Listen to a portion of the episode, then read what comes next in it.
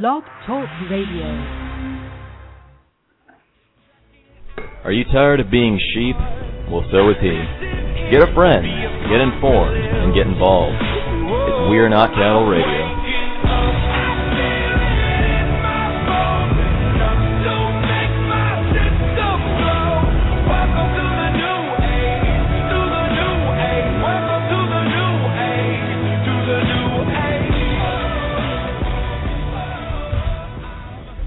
Good evening and welcome to We Are Not Cattle Radio. I'm your host, Jake Counts, coming to you live from Atlanta, Georgia, every Tuesday and Thursday night from 9 until 11 p.m., trying to give you some semblance of, I guess, hope and reality in an otherwise insane world that we live in now. And I don't know if it's just due to the influx of information that we have via the internet, or if it's just that the world is going collectively crazy. So, tons of news to get into today. And as usual, I'm sitting there doing some reviews of all the notes and articles that I've read throughout the day and throughout the week, and have certain points that I want to make on certain issues. And then the proverbial monkey wrench gets thrown in. And so right now I am dealing with the monkey wrench of the banksters. So I will get into all of that because that is, as Daniel Tosh would say, the nana-nana-boo-boo, stick-your-head-in-doo-doo moment for all of the quote-unquote conspiracy theorists. You know, the people that believe that people with power would want to expand their power and gain more power and crush other nations and put them under their thumb, so to speak. Because nations have never done that throughout history. Leaders have never wanted to enslave people. That's just conspiracy theory. Well, no matter what age of civilization we're in, there are still going to be that group of people that will always seek to dominate, control, and contain the masses. Whether they believe it's for our benefit or theirs, that's what they want to do. And there's an article that came out on Vice that Greg Palast broke about, 15 hours ago. And I just caught wind of it about 2 hours ago. But it's just, if you're looking for the double secret probation aspect of it, it is, in their own words, and I'm going to read the document here, Alex Jones, I have the documents, one of those things. I have them right here. Well, now we don't have to do that stuff because it's all over the internet. So thank you for joining us. It is, good gosh, it is already the 22nd day of August, 2013, and we're going to be live here for the next 2 hours. I got a couple of guys that are going to be calling in. I don't know if it's going to be during the show, later on in the show. But as we've been following the Syria thing, whether it's you yourself as the individual, or if it's a media organization, or if it's just your little inner circle talking about what's going on over there, the American media has a very biased opinion and agenda when it comes to the Middle East. Now, before I get into that, let me just kind of recap where we're at here with Syria.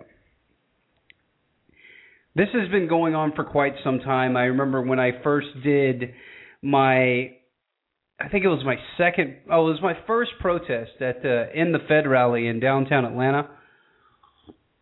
It's where I actually got to meet my friend Daryl Young for the first time, the producer of Adam vs. the Man, and do an incredible job over there, guys, with Adam being locked up and, under the jail cell and in solitary confinement, for how dare he go and challenge the almighty state as far as imaginary lines drawn on imaginary, or imaginary borders drawn with imaginary lines by human beings, saying that freedom is welcome here, but it is not welcome here. And the reason that I get so upset about the gun rights issue and the Second Amendment is because, in case you had missed it, or you probably didn't miss it, you knew about this, you just kind of forgot somewhere along the way through your, 11 years of, or 12 years of government brainwashing, and then continued on. If you went to college, you got some more brainwashing as you went through the liberally slanted state-run institutions. That's why they are called, state universities and stuff like that. People, they get state funding for it. So they're not going to tell you just some really common sense core beliefs of what are called natural rights. Now, you have laws and human rights, which are... Human rights would be that, that I'm not going to go rob somebody next door to me and take all of their stuff and never give it back to them. That's a human right for you to have that. That's going to be covered under law, under some kind of regulation. Even though under common law it would be completely acceptable that you don't steal from somebody. But when it comes to what are called natural rights, those are the rights that you are given once you are born onto this rock that spins 6,000 miles an hour out in the middle of a universe. That is something that you're born with. You're born with the ability to protect yourself, your family, and your possessions. You don't have to go to some government agency and fill out papers and sign regulations, and waive your rights to due process and things like that in order to get these things. That's your right as an individual on this planet. Now, some of you are going to disagree,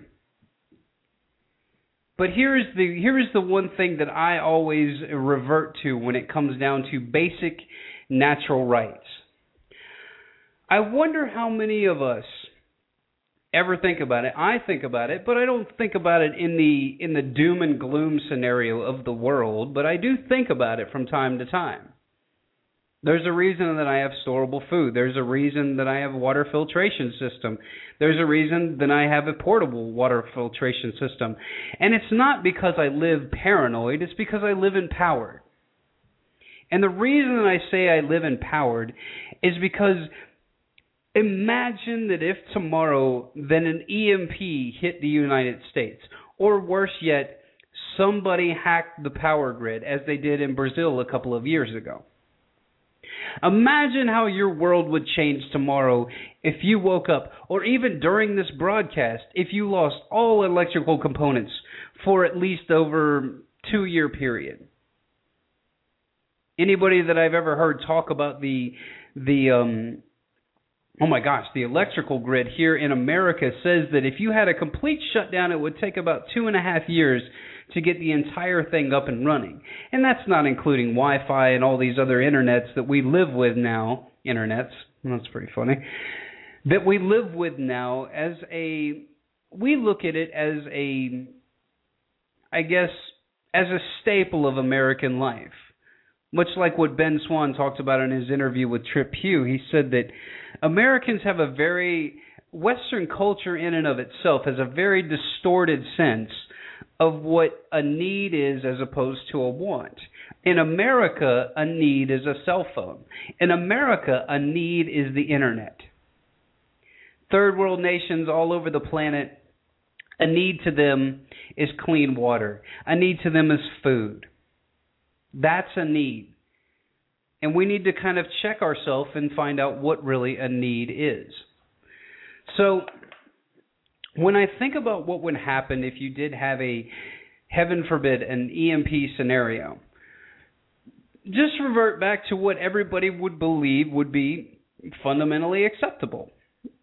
It's fundamentally acceptable for you to say what you want to say and have that be protected.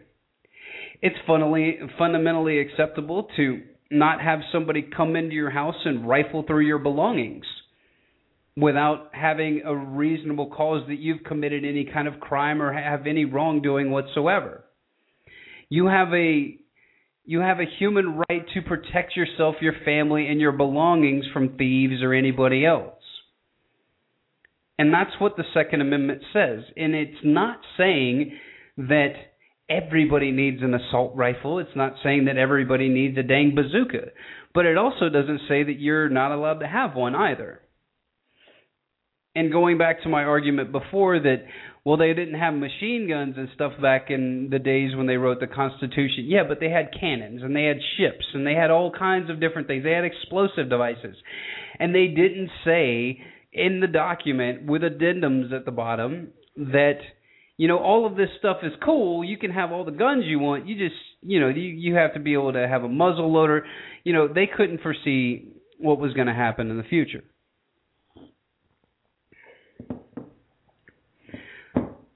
So with all that being said, my friend Adam went out and tried to assert his natural right to be on this planet by loading a shotgun in, ironically, Freedom Plaza. And the reason I'm bringing Adam up, and I want to bring him up from time to time, because you people don't need to forget about what he's done for you and what he's done for the movement and what he's exposed by doing these acts. Is it controversial? Sure. Everything that Al Sharpton does is controversial, but everybody kind of turns a blind eye to it. You know, if we spent less time trying to divide each other and point fingers at one another, Democrat, Republican, black, white, Mexican, Chinese, excuse me, it doesn't matter. We have a real problem in this nation and throughout the world, and it has nothing to do with the color of your skin. It has nothing to do with the amount of force that you think is necessary or you think that you want to have to be able to protect yourself. We have a force that is so strong and so powerful that it supersedes all of those things and it runs the planet. And that's what you need to understand. Is it a bunch of nefarious people getting together in a dark room and planning out the future? In some aspects, yes, and in some aspects, no. It's kind of like a momentum theory. Humans, we work a lot on momentum, and that's why the American public is very odd to me, because there's innovation pockets like Silicon Valley and other little areas around the country that you have people trying to develop and try to make the society better and increase the amount of liberty that we have all over the United States and all over the planet. But then you have another group that has this enormous foothold. It's the old guard. It's the corporations. It's the combine of the military-industrial complex. It's government. It's all of these things that work together to preserve their existence. It's not that they're trying to deliberately attack you. They're trying to preserve their stake in the game. And the game, unfortunately, is global domination.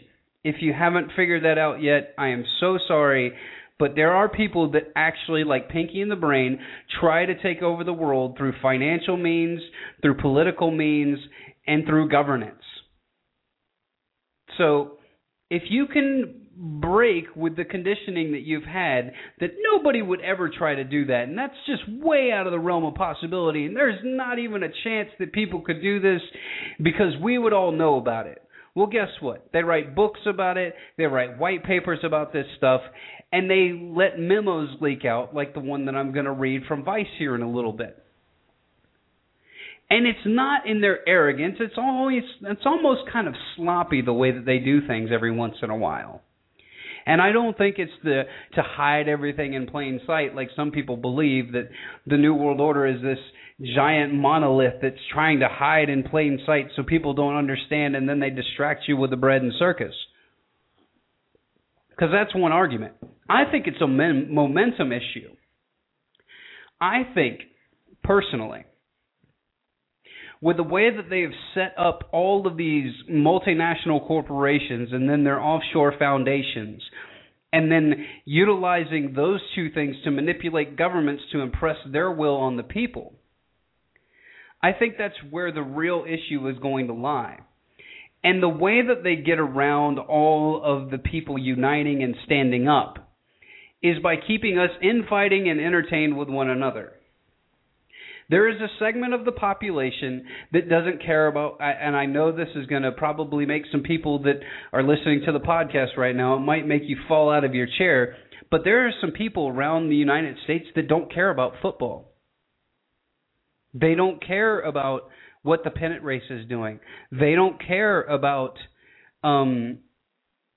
Dancing with the Stars. They don't care about, you know, is Aaron Hernandez going to go to jail? They don't care about things like that. They have bigger aspirations. Now, some say it's a malevolent force or malevolent. I can't remember what the correct pronunciation is of that. Some believe, as the Christian faith would say, that it is a dark entity that basically controls and runs this planet. And I had a conversation with a friend the other night, and I think he's going to come on the podcast towards the end of the show. And the kid's 21 years old, and I don't know where these guys are coming from, these 21-year-olds that I run into and 22-year-olds that just get it. They really do get it. And I think it's because they've seen how the system is not working out in their favor. So they're not manipulated and they're not really cozied up to it like people like myself and my brothers and sisters, my brother and sister, and not to say that they're completely snowed, because they're awake to a large extent as far as what some of the challenges are here in the world. But you move into my parents' generation and the other generation, the generation of the Social Security people right now, the system's been kind to them. So they have no reason to not trust the system.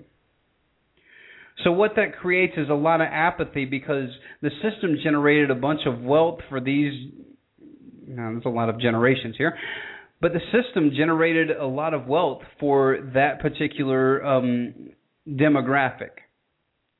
And now you've seen it trickle down. And so as it trickles down, the work ethic, the ideals that were instilled back in the 50s and 60s are slowly degrading. They're slowly getting torn away.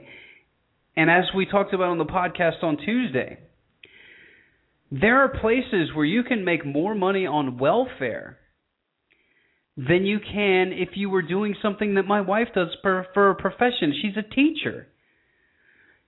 She's an integral cog in the wheel trying to better society. But if you had two children and you were on welfare, in some states, you would make more than a teacher. Now, I know that we need a safety net, but that sounds like a safety trampoline. It's like you go down and it's like, oh, I need help from the government, and then ba-boing, you're above half of the people that you just passed on the way down. So do I think that we should abolish all social, programs and stuff like that? You need to return them back to where they should go, and that is not in the hands of the government, where they're going to get mismanaged and completely – you're going to have people robbing from them. You're going to have people pulling nefarious things. It's just going to happen. When you have too many people and not enough oversight and large sums of money, people are going to skim off the top. And I'm not saying that you individually would do it, but you have to think of yourself as a robber sometimes. And for me, as a good, law-abiding, trustworthy person, it's really hard. It's hard to get into the mind of the crook. It's hard to imagine what it's like to not have empathy.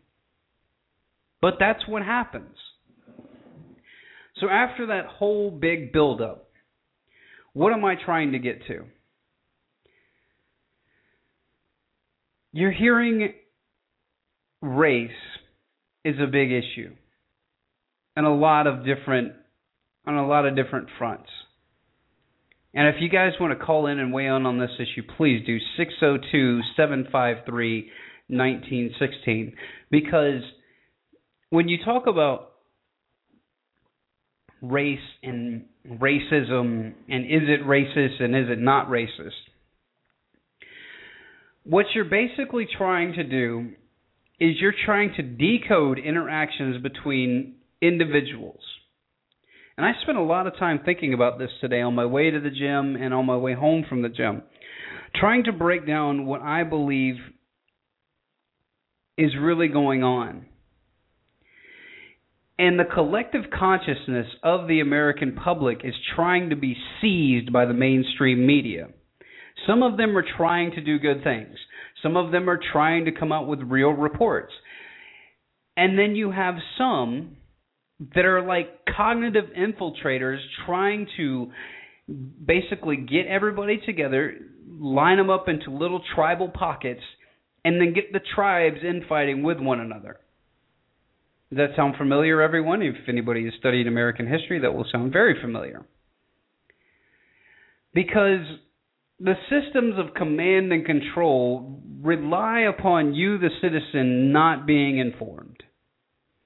They rely upon the citizen not looking at the big issues. They rely on you looking at petty issues and dealing with your day-to-day activities. Now, most people in America don't really care what goes on outside of their day-to-day activities. If I had a conversation with a guy at a restaurant the other night talking about what I was doing holding up a sign, talking about my protest of us funding the Muslim Brotherhood in Egypt and then funding the al-Qaeda forces in Syria. And I'm going to get into Syria here in a minute. Because it's very easy, everybody. It's very easy to get distracted. It's very easy to think about yourself. And I'm not saying that you're selfish, but if you work a 50-hour work week like most Americans do, most Americans don't work 9 to 5. Those jobs don't exist anymore. It's like 8 to 5:30. And then when you leave at 5:30, most people look at you like you're a slacker. Believe me, I know. I was in corporate America for a long time. So you're putting in these long work hours, and when you get home if you live in Atlanta, you know all about this. After you commute for 45 minutes to an hour, the last thing that you really want to do is go in and read news and do hardcore analysis and get three different perspectives and then try to figure out that somewhere in the middle the truth really lies. That's a lot of work. And if you got kids, forget it. You're done. And that's kind of why I created my podcast, was to be able to go out and inform people of the issues that I think are important, because they're not going to get the exposure in the moments that you might watch local news or even some national news for, let's say, half an hour. You're not going to get the exposure you need to really understand the magnitude of what's going on around the world. So I am the megaphone of the alternative media, relaying the transmission of the issues that need to be discussed in public with other human beings. You have to engage other people. It is time to quit messing around. The time for messing around is done. Activism starts now. Activate your activism engines. If you've never done activism, go to my YouTube channel, We Are Not Cattle TV. I put up a 5-minute video that shows you how to get active. My friend Daryl Young said one time, it was really great. I said, how did you get involved in this? How did you get involved with being an activist? And he just said, well, man, I got mad and I went out and just started holding up a sign. That's it. And now he manages one of the more successful off-mainstream media, media slash ideological outlets on the planet, Adam vs. the Man. Because he took action and got involved because he understood. He's got kids. He understands that we can't let the government head this way. Remember, we are the government. I keep saying the government. We are the government. And it's our responsibility to keep those guys in check. And the reason it's so out of control is because we dropped the ball. But now it's time to start picking the ball back up. And some of you guys don't know how to pick the ball up. It's really easy. You take both hands and you go down there and you grab it and you pick it up. You talk to your fellow citizens. You read stuff about what's going on. You read foreign press. Oh, my God, heaven forbid we read foreign press. There was a great little image that went around Facebook. And I'll repost it on my website if you want to go check it out. I'll repost just the image after the show tonight on my blog, wearenotcattle.net. And it showed the difference in the Time Magazine covers from America and then the Time Magazine covers from all over the other parts of the planet. Everybody else on the planet has got this staple printed cutout, and America gets their own fancy shiny one. That's because there is a mindset that the people in America, or excuse me, the people that run America, not your politicians, want you to have. There is a safe zone for talking. That's why you see political correctness. That is all political correctness is. It is trying to take your free speech and put it into little boxes that you're allowed to speak in. Think of it like hopscotch. You're allowed to jump in this square, but you got to put 2 feet in this square and you got to put 1 foot in that square. Otherwise, you're racist. Otherwise, you're crazy. Otherwise, you're a conspiracy theorist. Oh my gosh, you think a bunch of bankers want to get together and control the money worldwide? Yes, I do. You know why? Because they're bankers. That's their job, is to try to make as much money as they can. They are not wired like you. They are not built like you. They do not have the same empathy that you have. You know, I've heard the saying once that if Bill Gates walked past, and this was going around 20 years ago, so it's probably more like $100,000 with inflation and everything else that the Fed's done to us. If Bill Gates were to walk by $10,000 cash on the sidewalk, it would not be worth his time to bend over and pick it up. That's how much money we're talking about here, people. Those people make more money in days than you probably make in 10 years. Now, this is going to be, I guess, some of my, quote, liberal bias, if there is such a thing. This is just common sense, but I think you guys got enough money. I think you guys got enough power. You've run your central banking scheme for 100 years here in America. Your experiment is over. Now it's time for the people's experiment. We're going to go back to sound money. We're going to go back to free markets, and we're going to try that for a while. And for those of you that want to argue that we should try communism for a while, in case you haven't realized, go check the planks of the Communist Manifesto. We are almost there, so you guys don't get a say anymore either. And there's a lot of great people with great ideals of what communism should be, because communism in and of itself, from the baseline, sounds like an incredible idea. The problem is that humans are greedy. Humans are destructive. And humans, some of them, lack empathy. And that's what communism would center around if you were looking at it from a pure form, from each according to his ability to each according to his needs. But it doesn't work like that. So my solution would be, let's confiscate the wealth from the bankers, sue them like Iceland did, arrest them. And I saw a comment on the article on Vice that said, bring back the guillotine. Why not? I'm not for capital punishment, but if you destroy nations, I think you should have a really damn high price on your head. If you deliberately go and destroy countries using wealth as a weapon, using food as a weapon, using water as a weapon, you should be held at high treason. And yes, I think that you should be guillotined. Why not? You've killed thousands and hundreds of thousands of people. You've destroyed my fellow humans. You've destroyed the things that they have tried to build. And then you give me this carbon tax crap that they can't have coal-powered plants in third world countries because it'll put off too much carbon. Give me a break. Why don't we reduce our carbon footprint here in America? Oh, no, can't do that. Well, we'll just shut down the coal factories. They don't produce a lot of carbon dioxide anymore. That's just steam. Oh, you're a conspiracy theorist. No, I'm informed. It's a difference. There's a huge difference. And if you hear me getting mad, there's a reason I'm getting mad. Because I can imagine what those people in Africa and these other nations are going through, where the UN comes and takes their property and slaughters them because of, quote unquote, a carbon neutral zone or whatever the hell they want to call it. If you can't feel the people across this planet under the thumb of the global power structure and under the thumb of the manipulating finance ministers all around the world, and you can't hear them screaming out at you, then you have no soul.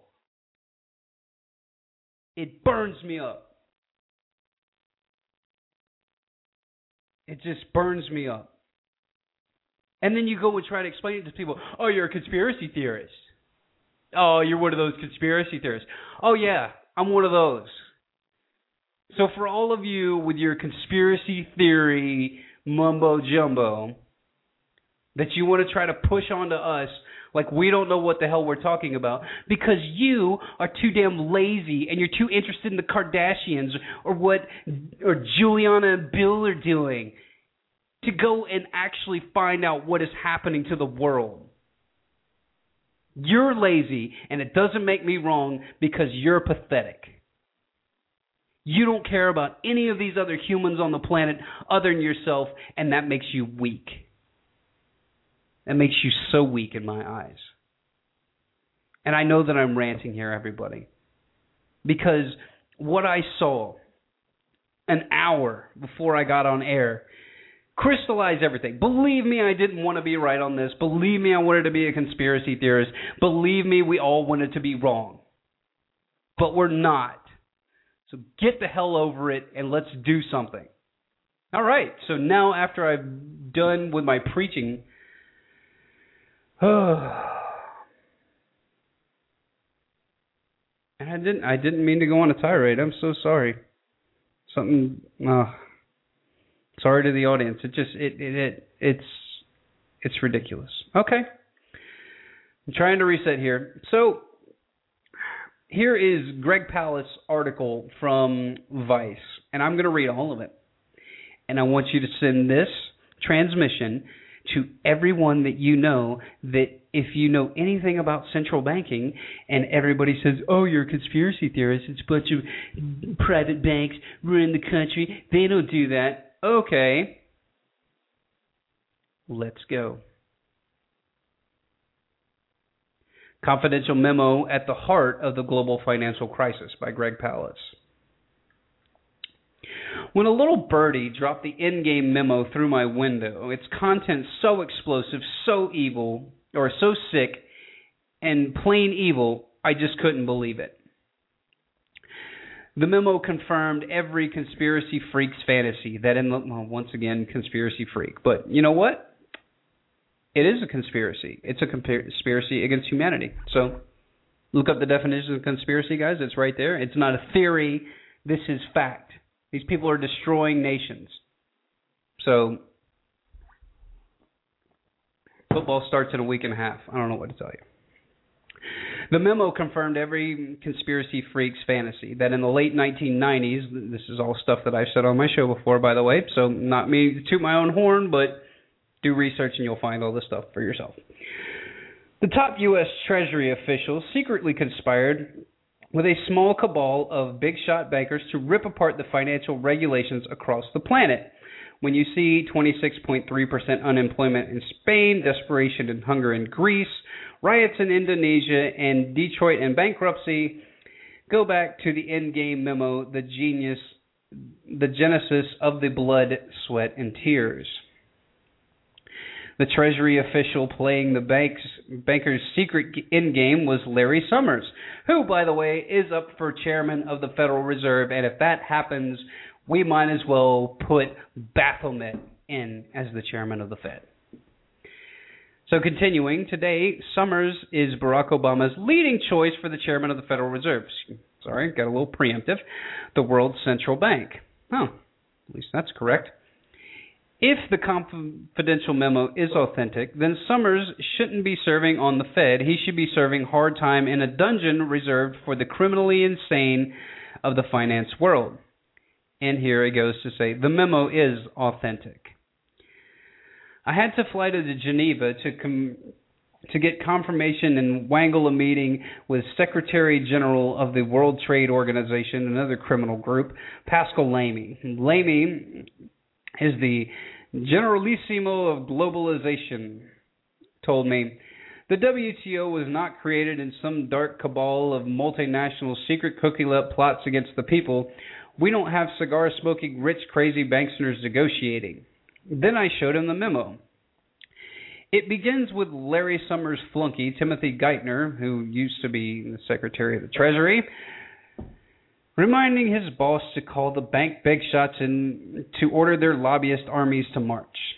He says, end quote, as we enter the end game of the WTO financial services negotiations, I believe it would be a good idea to touch base with the CEOs. Gee, I wonder who these guys are going to be. To avoid Summers having to call his office and get the cell phone numbers, which under U.S. law would have appeared on the public logs, Geithner listed the private lines of where these the five most powerful CEOs on the planet, and here they are. I am going to try to contain myself when I say this man's name.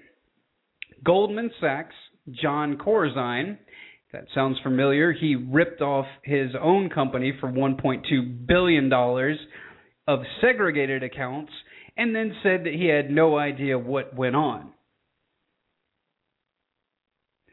Merrill Lynch's David Kaminsky, Bank of America's David Coulter, Citibank's John Reed, and J.P. Morgan Chase Manhattan's Walter Shipley. Larry was right. They don't smoke cigars. He's like, they don't smoke cigars. Go ahead and dial them. I did, and sure enough, I got a cheerfully personal hello from Reed. Cheery until I revealed I wasn't Larry Summers. Note the other numbers were swiftly disconnected, and Corzine can't be reached while he faces criminal charges. Once again, should face the guillotine. It's not a little cabal of confabs held by Larry Summers and the banksters that's so troubling. The horror is the purpose of the endgame itself, which I've talked about this ad nauseum as well. In the year 1997, the U.S. Treasury Secretary Robert Rubin was pushing hard to deregulate banks. That required first the repeal of Glass-Steagall to dismantle the barrier between commercial and investment banks. If that sounds like a broken record, it is. It's like replacing bank vaults with the roulette wheels. That's exactly what it is. Second, the banks wanted the right to play a new risky game, derivatives trading. This is how John Corzine got in all the trouble because he was making over 30-1 bets on the euro and lost with other people's money, so he had to raid their accounts in order to cover the losses, or else somebody on the higher confab was probably going to murk his ass. J.P. Morgan alone would carry the sum of $88 trillion in pseudo-securities on the books as, quote, assets. Ha ha! These guys are awesome. Deputy Treasury Secretary Summers, soon to replace Rubin as secretary, body-blocked any attempt to control derivatives from Ron Paul. I already read that. But what was the use of the turning the banks into derivatives casinos if money could flee into nations with safer bank laws? The answer conceived by the five banks, eliminate controls on banks in every nation on the planet in one single move. That's right. It was as brilliant as it was insanely dangerous. How could they pull off this mad caper? The Bankers and Summers game was to use the FSA, the Financial Services Agreement, an obtruse and benign addendum to the international trade agreements policied by the World Trade Organization. Until the bankers began their play, the WTO agreements dealt simply with trade in goods, that is, my cars for your bananas. The new rule devised by Summers and the banks would force all nations to accept trade in, quote, bads, quote, toxic assets like financial derivatives, which is what the Fed is now monetizing at the tune of $85 billion a month. Are you angry yet? Until the banks redraft the FSA, each nation controlled and chartered the banks within their own borders. The new rules of the game would force every nation to open the markets to Citibank, JP Morgan Chase, and their derivatives, quote, products, which are not products at all, as they said before. So continuing, and all 156 nations in the WTO would have to smash their own Glass-Steagall divisions between commercial savings banks and investment banks that gamble with derivatives. The job of turning the FSA into the bankers' battering ram was given to Geithner, who was named as ambassador to the World Trade Organization. And the next part of the article is entitled Bankers Go Bananas, as if they weren't already.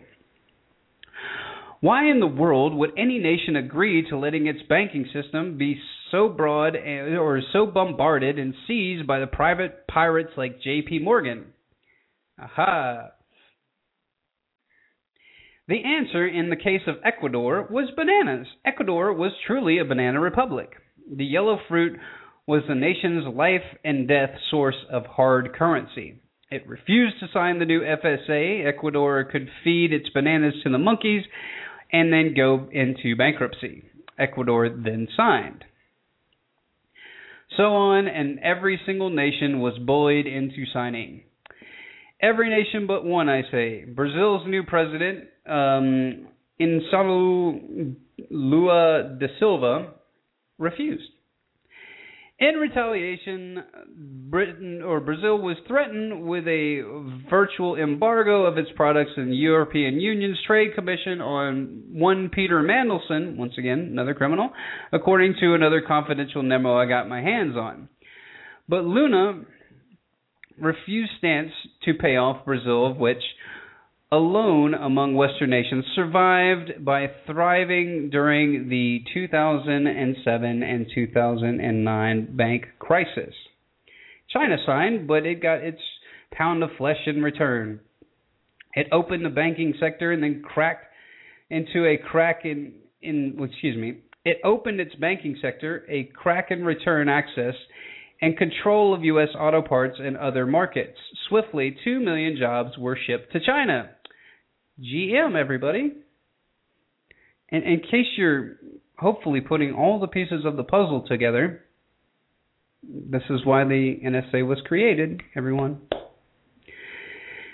The new FSA pulled a lid off of the Pandora's box of the worldwide derivatives trade. Among the notorious transactions legalized, Goldman Sachs, where Treasury Secretary Rubin had been co-chair, as well as, you know, everybody else on this list, Timothy Geithner and what's-his-nuts that was still the Treasury Secretary at the time. Anyway, worked a secret euro derivative swap with Greece, which ultimately destroyed that nation. And then they went and bought it up for pennies on the dollar because that's what they do. They're a bunch of assholes.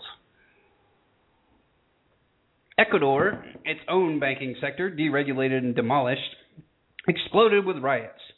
Argentina had to sell off its oil companies to Spain and water systems to Enron, while its teachers hunted for food and garbage cans. That all came out in the news, and I covered that on my podcast. When the bankers gone wild and the Eurozone dove headfirst into the derivatives pools without knowing how to swim, the continent is now being sold off into tiny, cheap pieces to Germany. Mm-hmm. Of course, it's not just the threats of being sold the FSA, but the temptation as well. After all, every evil starts with a bite of an apple offered by a snake. The apple, the gleaming piles of luxury hidden in the FSA local elites, and the snake was named Larry. Does all the evil and pain flow from a single memo? Of course not. The evil was the game itself as played by the banking clique. The memo was revealed, their game plan. The memo was revealed and their game plan for checkmate. And the memo reveals a lot about Summers and Obama. Oh, no, you can't talk about Obama. That's racist. While billions of sorry souls are still hunting from the worldwide banking-made disaster, Rubin and Summers didn't do too badly.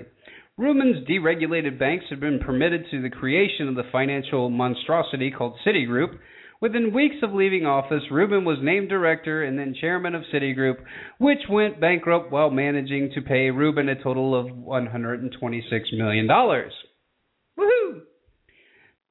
Then Rubin took another position as a key campaign benefactor at a young state senator, Barack Obama. Only days after his election as president, Barack Obama, Rubin's assistant, gives Summers the odd post of the economics czar and made Timothy Geithner his secretary of the treasury. Yeah, that's correct. In 2010, Summers gave up his royalist robes to return to, quote, consulting for Citibank and other creatures of the banking deregulation, whose payments have raised Summers' net worth by $31 million since the endgame memo.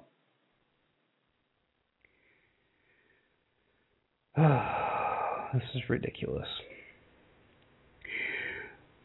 That Obama would, at Robert Rubin's demand, now choose Summers to run the Federal Reserve Board means that, unfortunately, we are far from the endgame. And that is the end of the article. And I think I just had my friend try to call in here, so I am actually going to go and play a clip really quick, everybody, of Confessions of an Economic Hitman. And if you have not read it, I would highly recommend it because it does break down exactly what you are going to see in our nation. He talks about what he's done in other nations, and he talks about how, even in Ecuador, what he did. So let me go to, I can't remember which clip it is, but I might end up playing them all.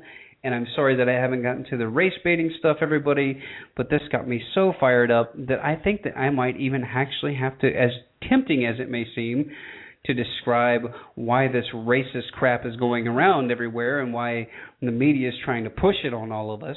I think I would rather spend my time more constructively and then try to unlock some minds and try to understand and explain to humanity what we are facing.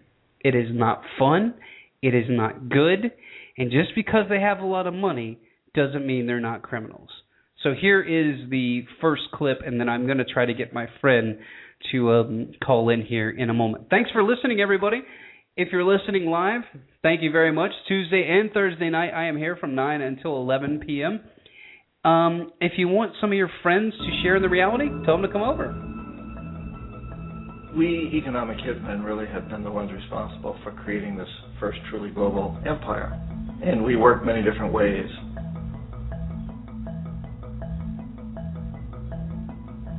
But perhaps the most common is that we will identify a country that has resources our corporations covet, like oil, and then arrange a huge loan to that country from the World Bank or one of its sister organizations.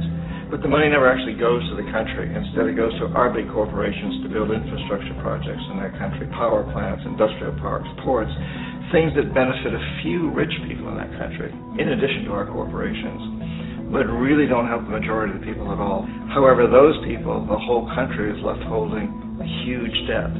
It's such a big debt they can't repay it, and that's part of the plan. They can't repay it. And so at some point, we economic hitmen go back to them and say, listen, you lost a lot of money, can't pay your debt, so sell your oil real cheap to our oil companies. Allow us to build a military base in your country or send troops in support of ours to someplace in the world like Iraq or vote with us on the next UN vote. To have their electric utility company privatized and their water and sewage system privatized and sold to U.S. corporations or other multinational corporations.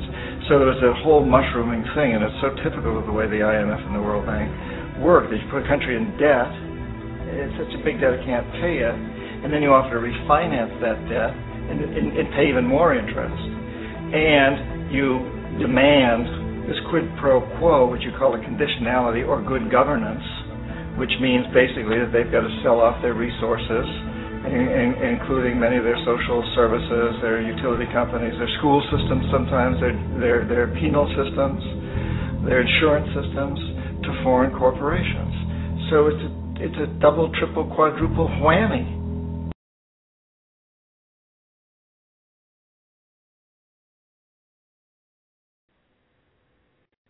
Okay, I think that I got disconnected. Hopefully I'm still on the air. Yep, I am. Good gosh.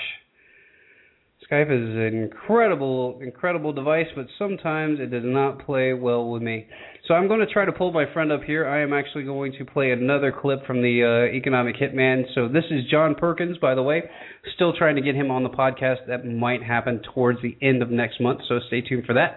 Also looking to get Ben Swan on here, so hopefully we will have some nice guests coming up for you guys in the pasture, in the cattle pasture, so we can all debate on what's going on around the world and what is important, and talk about solutions and how we can kind of get ourselves out of the clutches of the banksters. So here is the next clip. Enjoy. The precedent for economic hitmen really began back in the early 50s when democratically elected Mosaddegh, who was elected in Iran. He was considered to be the hope for democracy in the Middle East and around the world. He was Time Magazine's Man of the Year. But one of the things that he'd run on and began to implement was the idea that foreign oil companies needed to pay the Iranian people a lot more for the oil that they were taking out of Iran. The Iranian people should benefit from their own oil. Strange policy. We didn't like that, of course. But we were afraid to do what we normally were doing, which was to send in the military.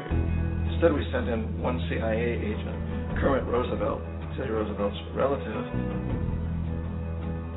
And Kermit went in with a few $1 million and was very, very effective and efficient. And in a short amount of time, he managed to get Mossadegh overthrown and brought in the Shah of Iran to replace him, who always was favorable to oil.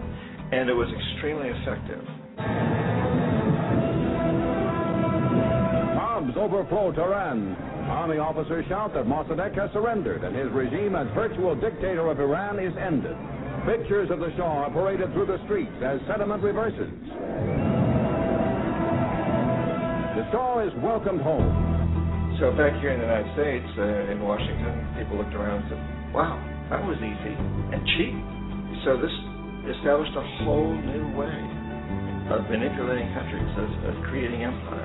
The only problem with Roosevelt was that he was a card-carrying CIA agent, and had he been caught, the ramifications could have been pretty serious. So very quickly at that point, the decision was made to use private consultants to channel the money through the World Bank or the IMF or one of the other such agencies, to bring in people like me who worked for private companies, so that if we got caught, there would be no governmental ramifications.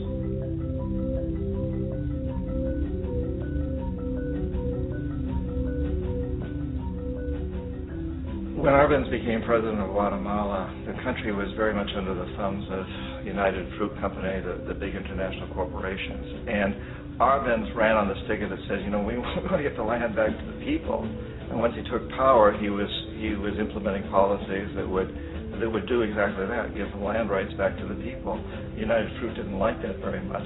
And so they hired a public relations firm, launched a huge campaign in the United States to convince the United States people, the citizens of the United States, and the press of the United States, and the Congress of the United States, that Arbenz was a Soviet puppet, and that if we allowed him to stay in power, the Soviets would have a foothold in this hemisphere. And that at that point in time was a huge fear on everybody's mind, the Red Terror, the communist terror.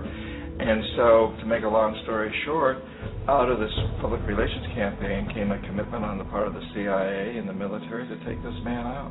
And in fact, we did. We sent in planes, we sent in soldiers, We said in shackles. We sent everything in to take him out, and did take him out. And as soon as he was removed from office, the new guy that took over after him basically reinstated everything to the big international corporations, including United Fruit. Oh, yeah. But you know what? Governments and banks never conspire to do anything. That's conspiracy theory. So I'm going to take a break right here, guys. I'm going to take a break for about 5 minutes. I'm going to play some more of the John Perkins clips. I'm going to skip ahead and play this 5-minute clip that he's got. Thanks, everybody, for listening. Enjoy this clip and get a friend, get informed, and get involved, because that's what it's all about.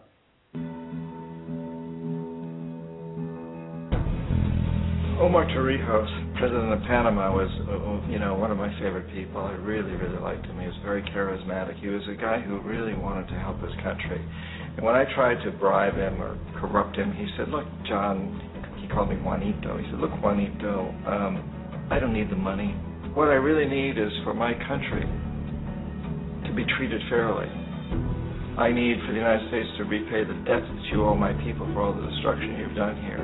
I need to be in a position where I can help other Latin American countries win their independence and be free of this terrible presence from the north that you people are exploiting us so badly. I need to have the Panama Canal back in the hands of the Panamanian people. That's what I want. And so, leave me alone. Don't try to bribe me. It was 1981, and in May, Jaime Roldos was assassinated, and Omar was very aware of this. Torrijos kept his family together, and he said, I'm probably next, but it's okay, because I've done what I came here to do. I've renegotiated the canal. The canal will now be in our hands. He just finished negotiating the treaty with Jimmy Carter. In June of that same year, just a couple of months later, he also went down in an airplane crash, which there's no question was executed by CIA-sponsored jackals.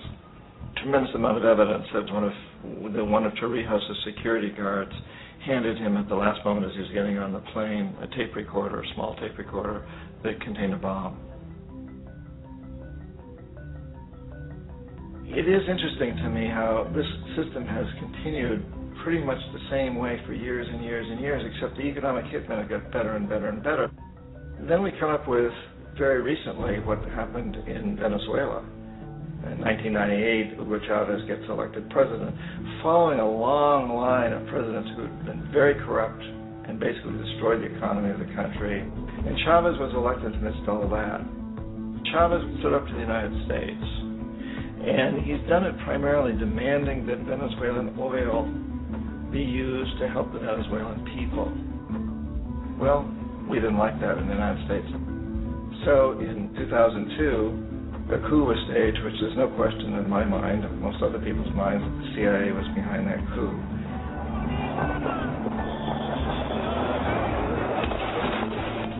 The way that coup was fomented was very reflective of what Kermit Roosevelt had done in Iran, of paying people to go out into the streets to riot, to protest, to say this Chavez is very unpopular. If you can get a few thousand people to do that, television can make it look like the whole country, and things start to mushroom. Except in the case of Chavez, he was smart enough, and the people were so strongly behind him that they overcame it, which was a phenomenal moment in the history of Latin America.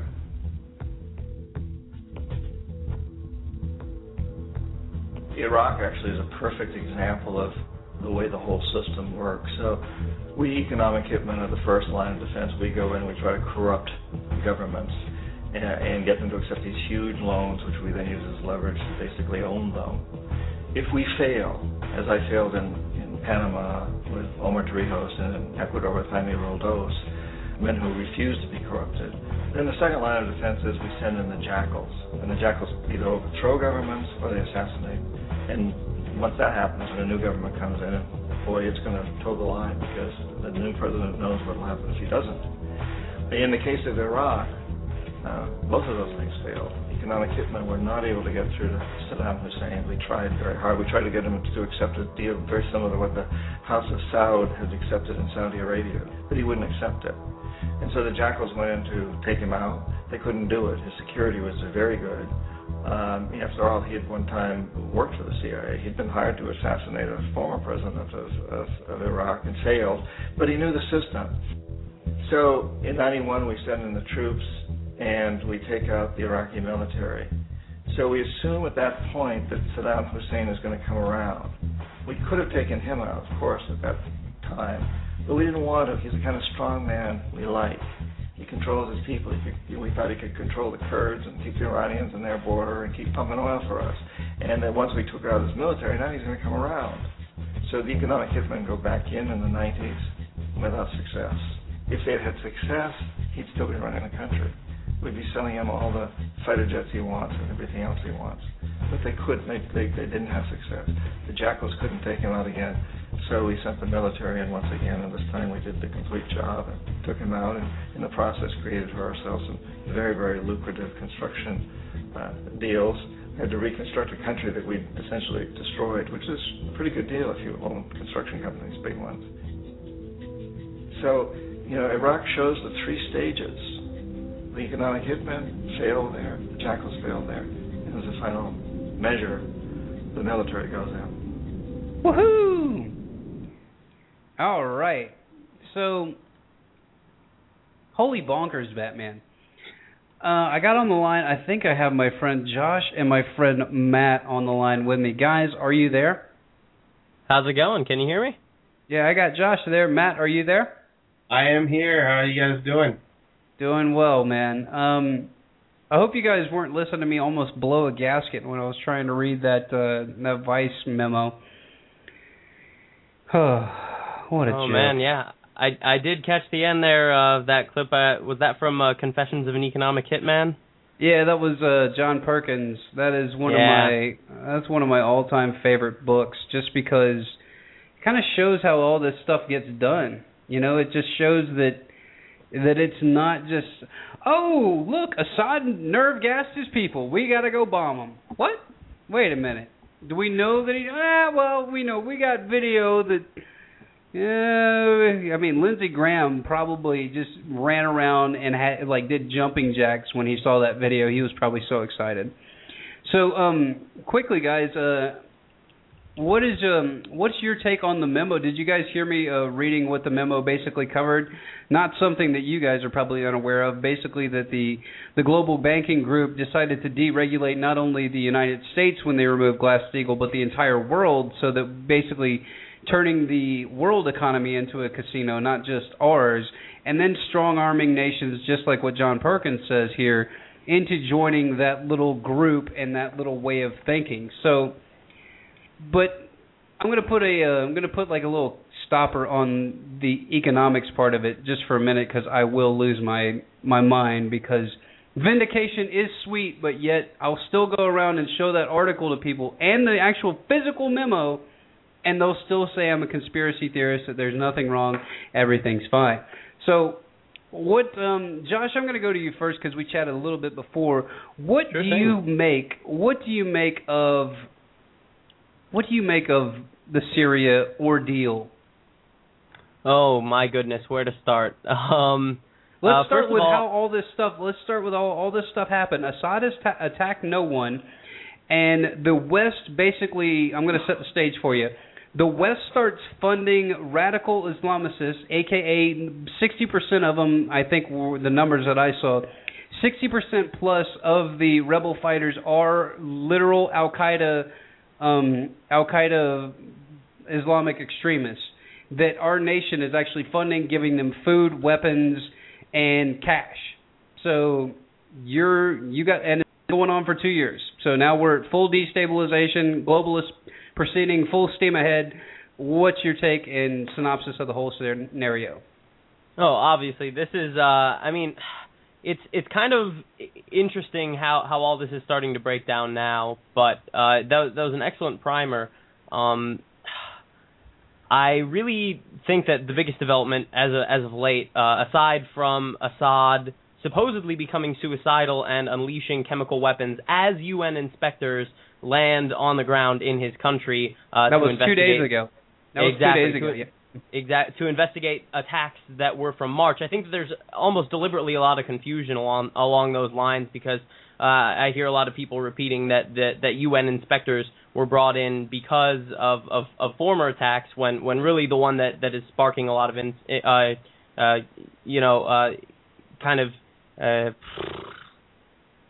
outrage right now is the ones that were unleashed as these UN inspectors touched down in Aleppo. But I think the biggest development, I think, is that Le Figaro, and this is from Zero Hedge, broke the story earlier today. Obviously, no one else has, no other major papers have come out and confirmed this yet. But they state that American, Israeli, and Jordanian troops, at the behest of CIA agents, have entered Syria. And they have a breakdown on this, tying it all back to the kind of economic themes that you were talking about earlier, and how this is kind of coinciding with Fed tapering, or the threat of Fed tapering, which is very interesting. Oh, Matt, I like what you said. We don't have any money to open up the White House and let people come in public and do the tours or anything, but we can fund the hell out of the radical Muslims all over the planet, can't we? I guess that depends on if you believe that they're actually radical Muslims or guns for hire. I think that more of guns for hire is probably a better term. I just like to use radical Muslims because the conservative group out there, the conservative sect of America, would understand that. They want you to believe. That's why they call them radical Muslims. Is they want you to believe that it's something that's worth fighting for, because the conservative right gets to fight evil at its doorsteps. And if we believed that it was hired guns and not radical Muslims, then it wouldn't be okay. So since it's radical Muslims, we got to do something about it. I don't know, man. I think throwing Christians off of roofs and cutting people's hearts out and eating them on camera, that's pretty damn radical to me. Yeah, but just the real Muslims. Yeah, well, I'd like to say, I mean, it could very well be both, depending on your definition of Muslim. You know, the United States government has spent a lot of money. Okay. Let's define terms real quick. First off, could they be Muslims and radical, or could they be radical Muslims? I mean, no. Let's just say that they're just radical people in general, and they just happen to follow Islam. Exactly. Are they being radical because of the money and what they're being asked to do, or are they being radical because what the Quran says? Because if we know the Quran, it doesn't say to do this. So I tend to lean towards the side of that they're being paid to do it, and they're doing a job based on political, monetary, and power gains. Yeah, and people that I've talked to that are former military will tell you, especially people that have been to Iraq and Afghanistan, will tell you that there are merc groups everywhere. There are mercenary groups everywhere. There's private contractors everywhere.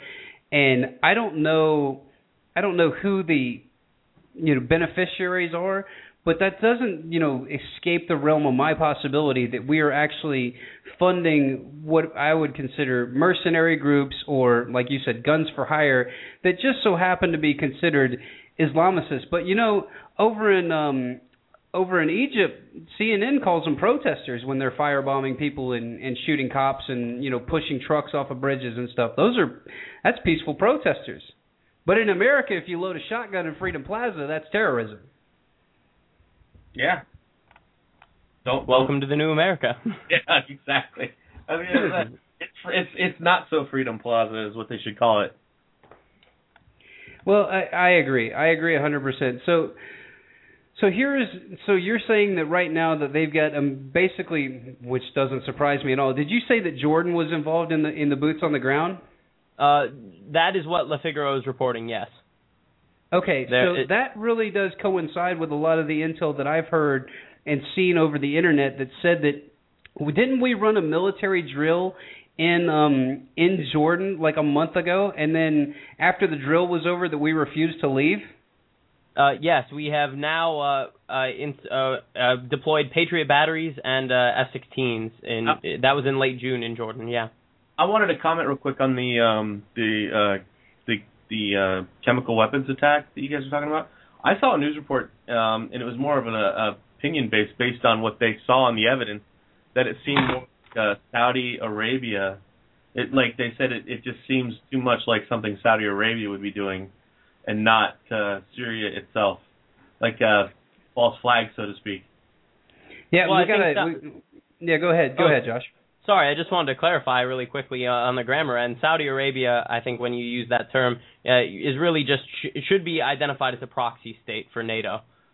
It's really a hand of the United States empire. Fair enough. I thought our presidents bowed to them, not the other way around. Well, that's an interesting. Sorry, go ahead. Well, we basically get they're buying all of our debt, so thank God that they're there. Otherwise, we'd probably already be bankrupt already with them buying all the T-bills and everything. But here, we got somebody else on the line. I think he wants to weigh in. All I see is Matt for America. Go ahead, Matt. You are live. Welcome to the conversation. Hey, gentlemen. Good conversation too. I find it funny that when you look at the broad picture of the globalist government that the progressives are trying to push us towards, the Muslims and the Middle East is nothing but their tool. They're their pansies. And a lot of people, they tend to not realize that because, you know, if you look at your Bilderbergs and other such crazy things like that, the Muslim faction is not. It does not have a spot with them. They're using them as a tool, sort of like the way the American left is using race as a tool to get what they want, to get their points across. Well, that's a very good point. All right, go ahead. Whoever wants to respond, I'll go to Matt. Oh, who was that? Josh that wants to respond? No, it was Matt. Oh, Matt, go ahead, buddy. Matt wants to respond to Matt. Got it. I heard you use terms like the liberal left and the progressives with. Guys like John McCain visiting over there and fueling things, do you really think it's a one-sided effort from both out of the two parties? Well, John McCain, by definition, if you look at his background and the things that he's been petitioning for, is a progressive in his own right. That's a good point. So, yes. I just think that when it comes to the two-party system, for me, it's hard to draw any kind of distinction. No, it's all globalization. True. It's all globalization. Yeah, we know that. Yeah, sorry. When our caller used the term globalism, I think that is the most apt description for it. But it's. I apologize. But yeah, it's also something that they had mentioned. What was it? I believe it was a Rahm Emanuel quote where he said, "Never let a good crisis go to waste." Yeah. I really think is the history of the Middle East, and it's again a history of the manipulation of the Hegelian dialectic by creating the problem and offering the solution. Now that being said, I do think it is important to discuss the minutia of exactly who the big players in the Middle East are, and for America, two of the predominant ones besides obviously Israel are right now Saudi Arabia and Pakistan. And so it would not surprise me at all if a lot of this influence is coming from Saudi sheikhs, as it has in the past. Now, what about the Saudis? I read this article on my podcast on Tuesday. What about the Saudis saying that they were going to back and fund the Egyptian military? And what's going on with it? We have destabilization in Egypt now. Is this gassing of the innocents over in Syria? Could this be a political diversion from the American public really looking at what's going on in Egypt and how that all fell apart with Western intervention? I'll go to Josh first, and then I'll go down the line. I'll go to Matt, and then Matt for America at the end. You guys can all comment. You know, that's a really interesting point, but there are so many moving parts constantly in the Middle East where it really is hard to pin down these kind of things. I mean, we saw it with the Arab Spring. In the chaos of the Arab Spring is when the drone strike program on Yemen really started to escalate, almost kind of masking the local genocide that was being wrought from the skies on that country. But it's also interesting because you do mention a lot of the moving parts in Egypt now. With Mosaddegh, or not Mosaddegh, excuse me, Morsi coming out of jail, and quite frankly, the Arab Spring and the installation of the Muslim Brotherhood. I'm not saying that the Muslim Brotherhood is a front for the CIA in all instances, but it certainly has a history as being such. So I don't think that anyone should really take what is I hate to say it, but take what is going on in Egypt too seriously. in the sense that the people there really have a foothold in the political spectrum there. I really do feel that this is just a do-over for Western powers, as is what's happening in Syria. But Syria is the more interesting case right now, because if anywhere we are going to deploy, live fire, boots on the ground troops, it will be in Syria, not in Egypt. Conveniently right next to a country that we've wanted to get at for a little bit.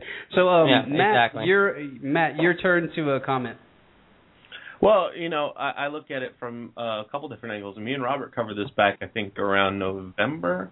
October. Yeah, this has been going on for quite some time, but let's just rehash all this stuff because the dialogue is now getting heated.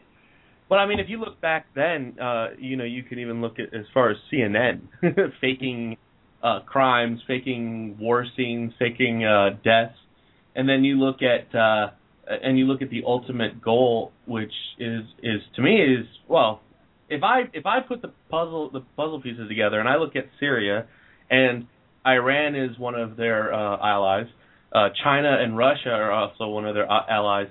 It's obvious to me the reason why they're doing these things through back channels, like faking things and Muslim Brotherhood and funding Al-Qaeda, which is really all Al-Qaeda was, is a funded front through the CIA. I mean, they're trying to gain support to go in there. So Russia, China, and Iran, they go, well, wait a minute. Okay, this stuff's... Well, if we go in there and go after the United States, I think they're trying to subvert having to face China, Russia, and Iran.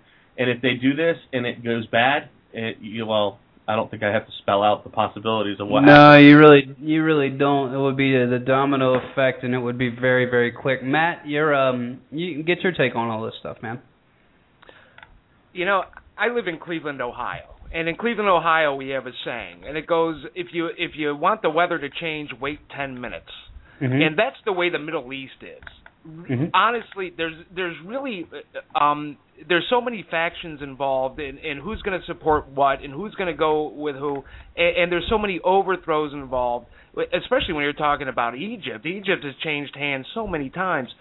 Sure. If you wait a few months, the story is going to completely change, and you're going to see factions and countries wanting different ideals or different things from other leaders.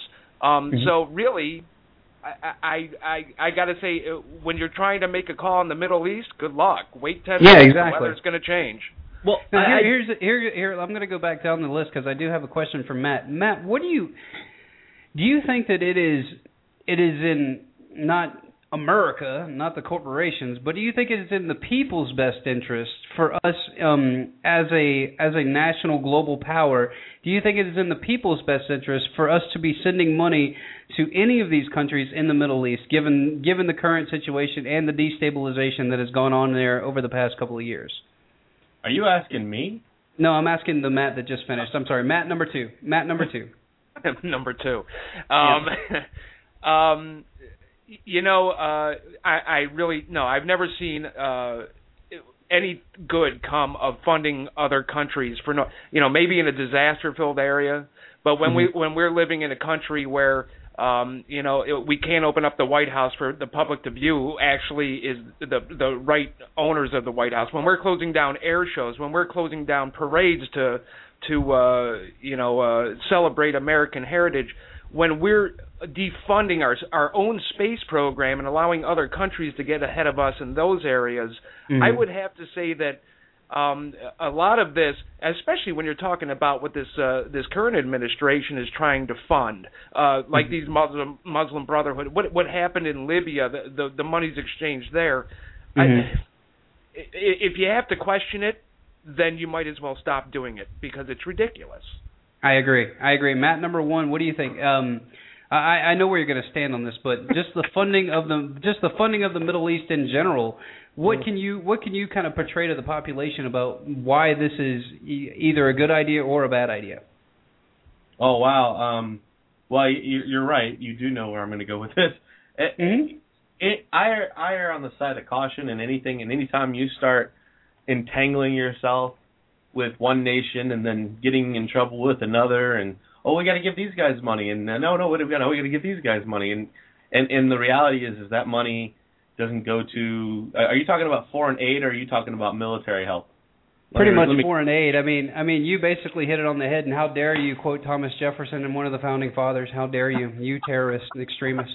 I just think that anytime you entangle yourself like that, you know, we give these guys money. They tell us, put it this way. I think it's Ron Paul who said this. We take money from poor people in this country and give it to rich people in other countries. And rich people in other countries. Yeah. I mean, it's the most ridiculous thing. And people are like, no, we got to give foreign aid to these countries. Oh, like, so really? Sick. It's so sick.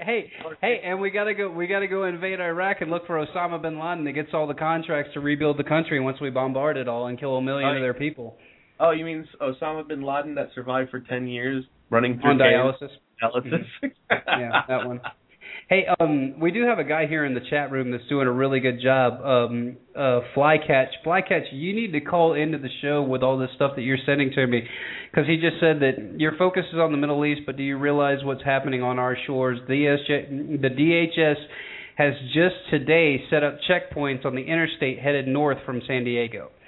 So, you know, I don't know what the hell to say anymore. I mean, this is getting out of control. And then you have DHS and Fox News saying today that here, hold on one second. It says, and this is the headline of the article: DHS employee spends spare time promoting race war against whites. And they're talking about how they're trying to get a race war going with America. And it says, okay, all right. So anyway. Oh well. If we're going to discuss what's going on over here, I have a question. Yeah, go ahead. Maybe you conspiracy theory nuts can help me figure this one out, because I've heard some reports about FEMA. Remember, region. Matthew, we've got a new term. We are alternative theorists. We are not conspiracy theorists anymore. I have an alternative theory to your state-run propaganda.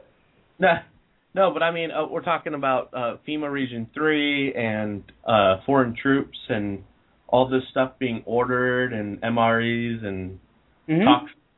Elaborate for people that aren't really paying attention, that might be tuning in for the first time, that don't know what you're talking about. I watched a video, and there's a lot of talk about coming this September 27th and 28th, that there's a lot of call for foreign aid, or not foreign aid in the traditional sense, foreign aid from other nations for troops, basically. That would be the foreign aid. Where they're coming over here in FEMA Region 3, they're preparing for something. It seems like either some kind of weird training module or they're predicting something. And I wanted to get maybe you guys can elaborate some more on, beyond what I'm describing, because I don't know what to make of it, because it seems awfully weird that we're preparing for an entire region. Yeah, and once again, our guy in the chat room, how dare we have a bunch of informed people listening to this radio show? This is terrorism. All right, anyway, so he's talking about how the Army is just buying up the AK-47 magazines, but what really concerns me about the AK-47 magazines, and I'm not, once again, alternative theory to your state-run propaganda, there have been documented cases over the years recently that American troops have been training with Russian troops, even as short as 6 months ago over in Denver, I think it was, or in Colorado. And now one of the things that I thought was really interesting is when Josh, do you remember when I sent you that video on Eric Dollard and what he said that HAARP was? Did you ever watch that? Oh, yes. I watched all of it. Did a lot of research, actually, on that subject. Okay, great. And then do you remember what he said that he could hear when he was listening to those radio frequencies, that he could hear foreign troops, operating on U.S. soil? Yeah, Russian specifically, yeah. Yeah. Mm-hmm. So this kind of stuff goes on, and I know that they do training exercises, and if you really want to freak yourself out, there's a video that I'll post on my We Are Not Cattle homepage that was basically a UN joint initiative back in, oh God, I'm going to make my brain hurt. I think it was 1996 or 97. It was still when Bill Cooper was alive. And they did a whole documentary on the U.S. training troops, foreign troops, to come and do door-to-door gun confiscation. So, well, oh yeah, that's what I'm, that's what I'm talking about. Is, I mean, that kind of stuff about specifically coming up here within a month and a half. and FEMA region. Okay, let me cut you off right there, Matt. Okay, go ahead.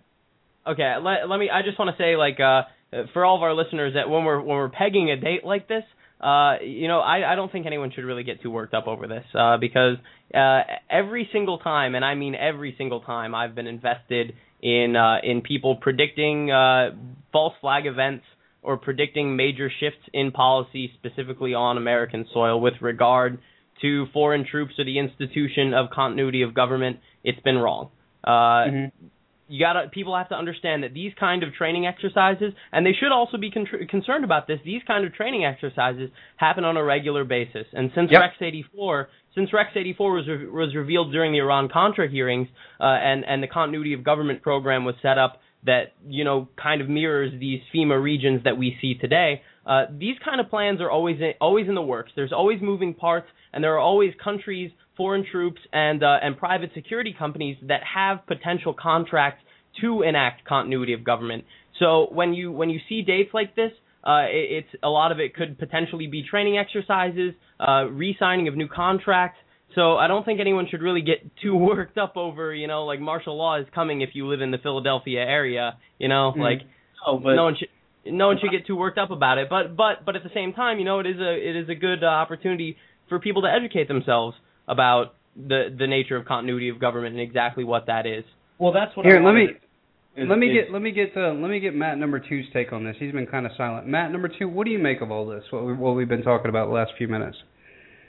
Well, there's a lot of things. I was just looking for a story that I ran across earlier today to deal with this exact same thing, and it was house-to-house gun confiscation. They were confiscating legal purchased M16s and AK-47s, and I wish I could have found the story because I was going to chime in with that. But I do believe that these things are in the future. Now, like what you guys were saying before about don't panic yet, I agree with that, and there are contracts being renewed, and things do happen.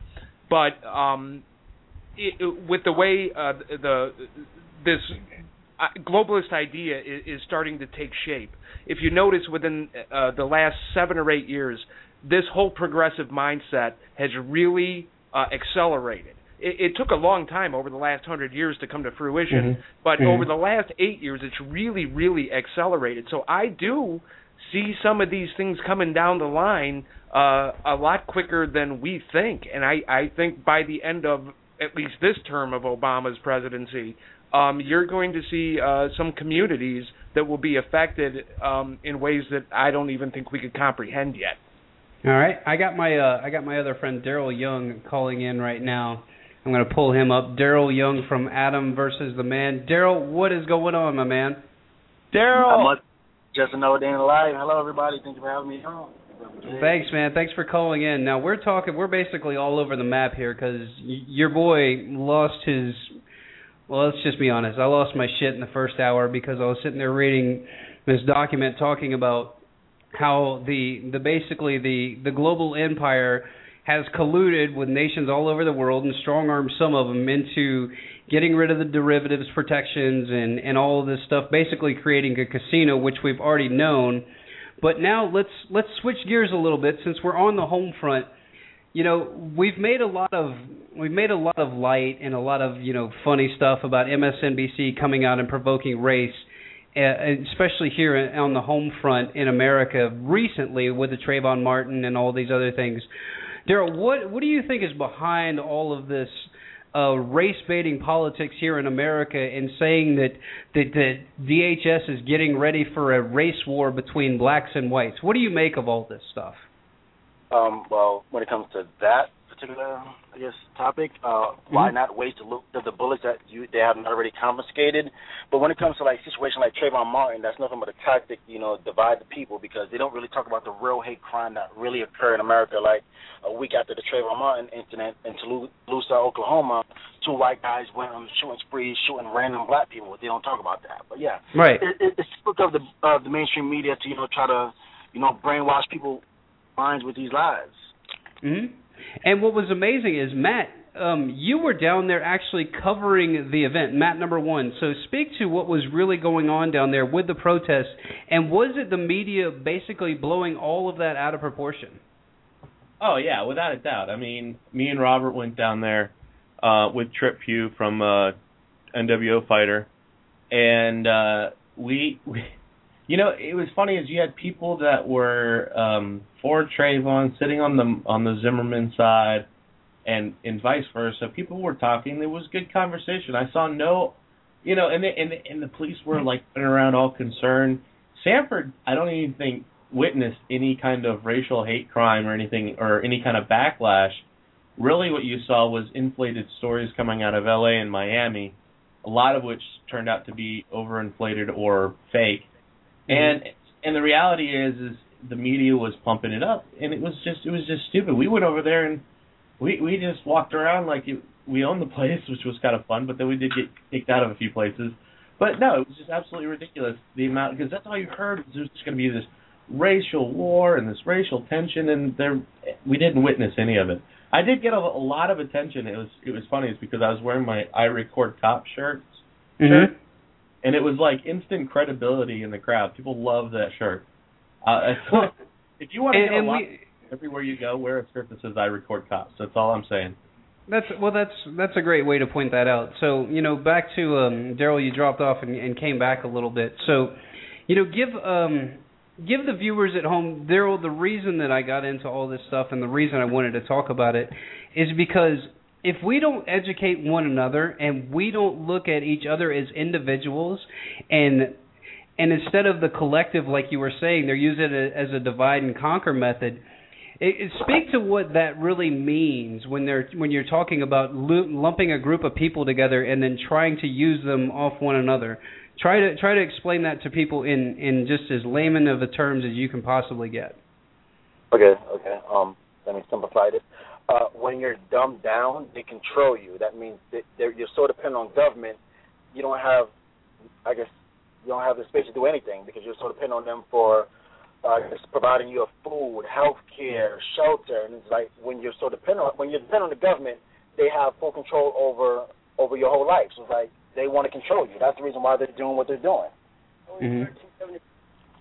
So when we're looking at the broad picture here in America, and we're looking at, I mean, and we are one of the most unique countries in the world, if not the most unique, when it comes to different being a melting pot of all kinds of different people. We have to understand that the people that want, you know, power and control the people, much like what John Perkins said in his clip talking about how Saddam Hussein was really good because he was able to control the people, you do it by creating division or you do it by uniting the people. Now, what we need to do here in America is unite, and once again, it's not about race. It's not about what kind of government you want, even though everybody's got their ideal government and what they believe that they want. We need to start with just basic fundamentals of returning to law and rule of law. That would be number one for me. The Constitution gives us the framework to do that, and then we can work off of that. So, Josh, what do you say to what I just said right there? Oh, the Constitution giving us a frame of law to work off of for a peaceful society? I don't think you'll find any objection here to that statement, but I do think that the divide and conquer methodology is certainly it's a tool of kings and conquerors, and it's really easy to obviously play racial or incite racial violence among groups among the haves and have-nots. I think one of these kind of divisions that we're going to start hearing a lot more about is going to be the old versus the young, I guess a version of the have-nots versus the have-nots, you know, mm-hmm. with most elderly populations now approaching retirement age, having virtually no savings at all, you know, and a young job market that is quite frankly non-existent with the exception of minimum wage positions. So the people, the next generation that would hypothetically feed into a non-existent Social Security fund for these people, not even to mention Medicare Part A through D, mm-hmm. you know, they're going to find an empty pot. Mm-hmm. So that's what Daryl was speaking to when he says that, you know, if they can control you getting your food, if they can control you getting your housing, if they can control you getting your health insurance and how you care for yourself, that is the ultimate control. And once again, people in our chat room are right on point. It's like we're slowly being turned into a socialist society. which I would argue not so much socialism as it is corporatism, like we saw in the 1980s with the Soviets. So, Matthew, do you care to elaborate, Matt, number one? Well, I certainly think that we need to have a goal, and if that goal means getting back to the, the rule of law and, constitution, so to speak, but I have to err on the side of my my co-host Robert and the rant that he went on about we can do better. I think we need something better than our Constitution. So I think getting back to that point and then improving on what was messed up to begin with. Ultimately, I would love to live in a society with zero rulers, zero government, a voluntaristic society where I can go live in this community over here where we decide we don't want a ruler. Hey, and if John Smith over here wants to go live in a socialist community, by all means, as long as their choice of law doesn't inflict on my choice of my choice of rule of law. And I believe my rule of law is better. He believes his rule of law is better. Well, we can make that voluntary choice to do so instead of going, well, it's a social contract. You were born here, even though you didn't have any control over it. It's kind of BS. It's that whole borders bullshit. Yeah. I think that we need, you look at it, the Iroquois Confederation and what they had going was really spot on. I look at Israel. I'm not Israel. Dude, do you just sleep with Thomas Jefferson's autobiography or something? I like Ireland. Ireland for 1,000 years before the British screwed it up. They were almost voluntarist, terrorist community for 1,000 years going. So you would say so basically, long story short, and I mean kind of shortening it up a little bit. Long story short, you think that we should go back to sort of a city-state model rather than what we have now, which is overgrown federal government, and let the city-states basically choose what they would like to do. Correct? Yeah, I think that would be the ideal community for anybody. Look, if I want to be a voluntarist and go live in New Hampshire, and John Smith chooses to live in New York as a socialist, hey, man, go, by all means, you be a socialist over there. But guess what? If my community decides to turn socialism, well, I can go find another very voluntarist community. Okay, all right. So Matt, number two, what do you make of all that? Do you think that that's a fair way to kind of surmise what we probably should be striving for? Well, in this day and age, you can't not think about it that way. I have a little bit of a different perspective. I would like to go back to the Constitution as it was founded, which is pretty much impossible right now. But as I mentioned before, we have, believe it or not, in a strange way, we have something going for us, and that's the fact that this, the left right now, they're really dependent on their subjects being ignorant. And not that they're not smart or that they're not educated, they're just completely ignorant. And when they're put in their place and they're found to be wrong, then they become hypocritical. Do you think that the reason that is becoming such a dividing line? Because when you say the left, I'm assuming you mean the authoritarian left, not true liberals. But do you think that that's because in America we don't really have debates anymore, that we just basically have arguments, that everybody's so steadfast in their belief that they can't have a conversation with a fellow human being and say, I believe this, and instead of somebody listening and processing and then answering, they just basically shut off? Yes. When I'm talking about the left, I'm talking about the elitist left, and yes, that is exactly what they're willing to do, is just shut off. They don't think.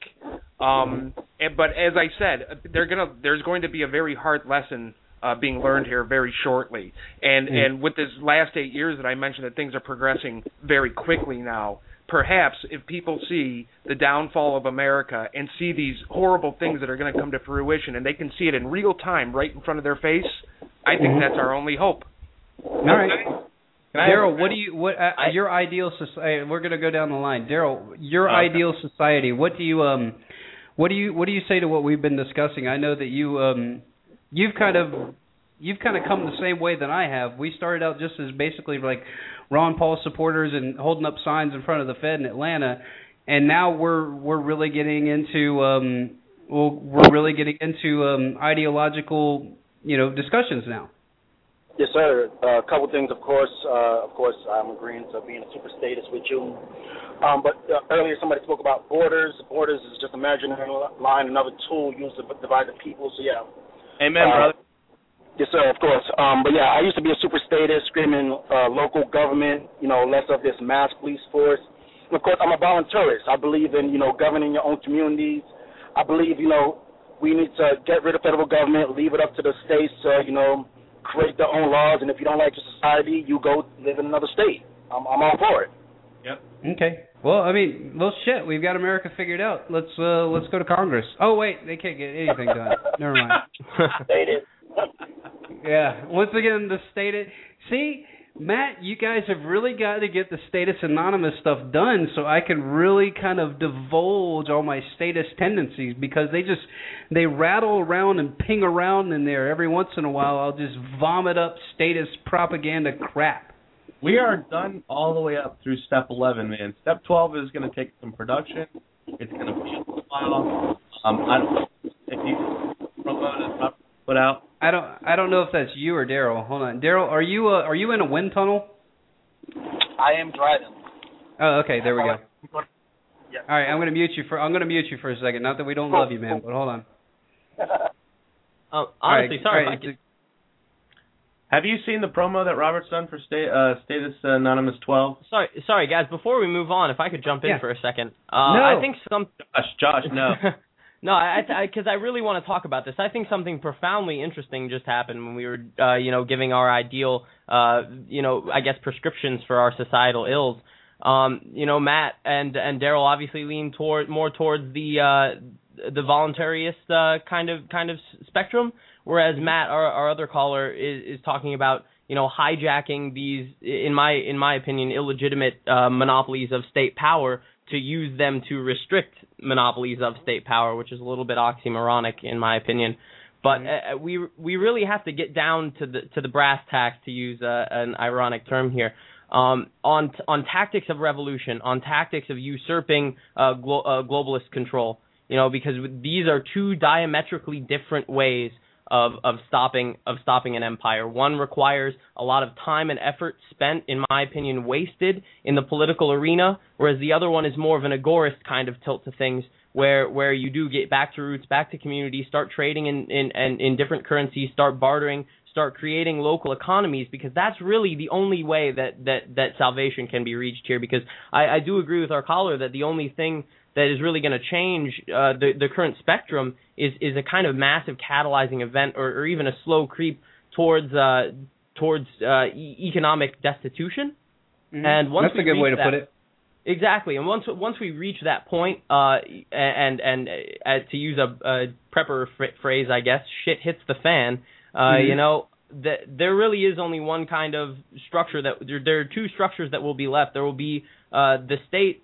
And whatever kind of institution and action that they bring against people once things get bad, and obviously I don't think that will be anything good. Or there are self-organized small communities, small groups that have a sense of community, a sense of values, and apply to the non-aggression principle. And those are really going to be the pockets of civilization that survive any kind of coming catalyzing event. So I think it's really important that people read things like Samuel Edward Konkin III's and Agorist Primer, and start to get out of this mindset that we can hijack the reins of state power to bring about change. Because change comes, it's way too far gone now. I think it's really interesting. In my opinion, the Constitution is deliberately set up for a situation like this.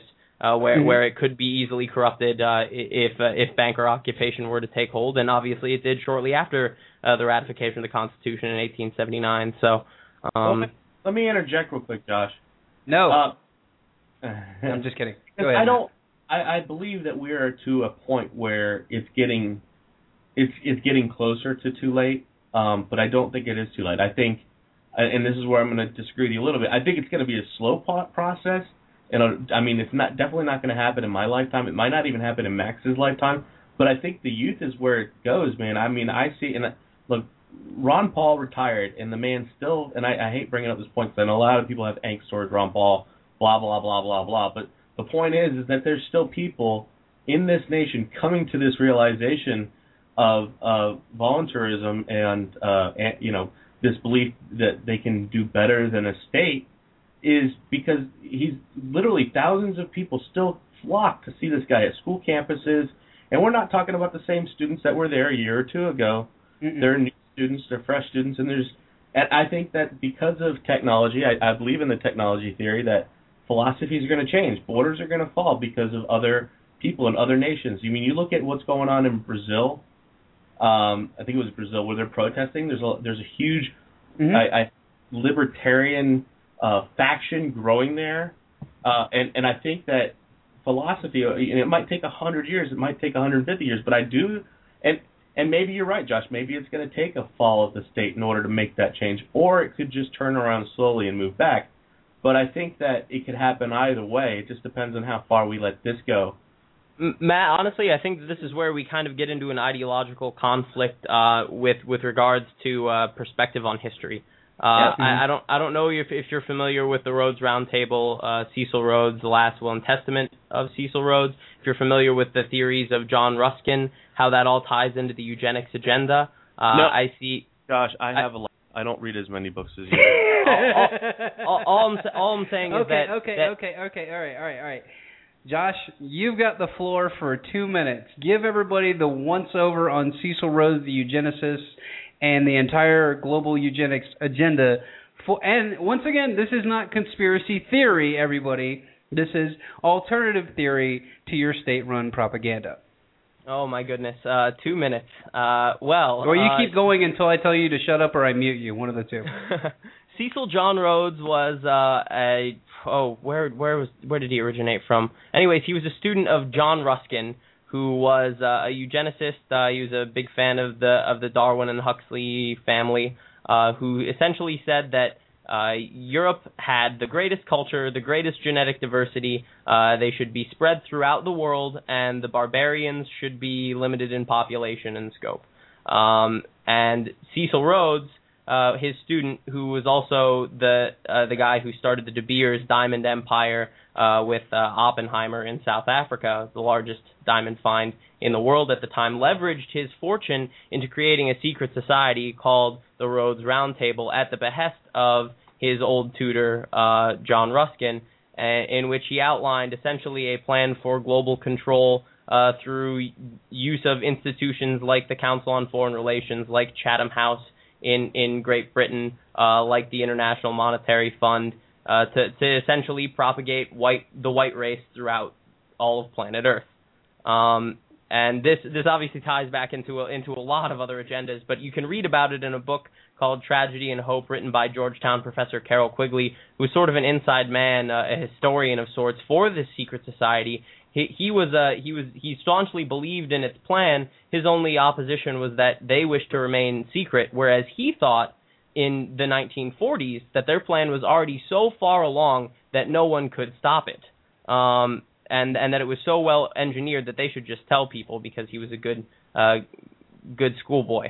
But so Matt, I guess on that primary point, I guess I completely disagree with you.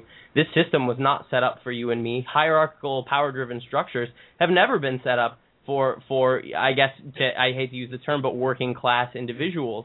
Whether it be the education system or the reins of government, these systems are not set up to be hijacked.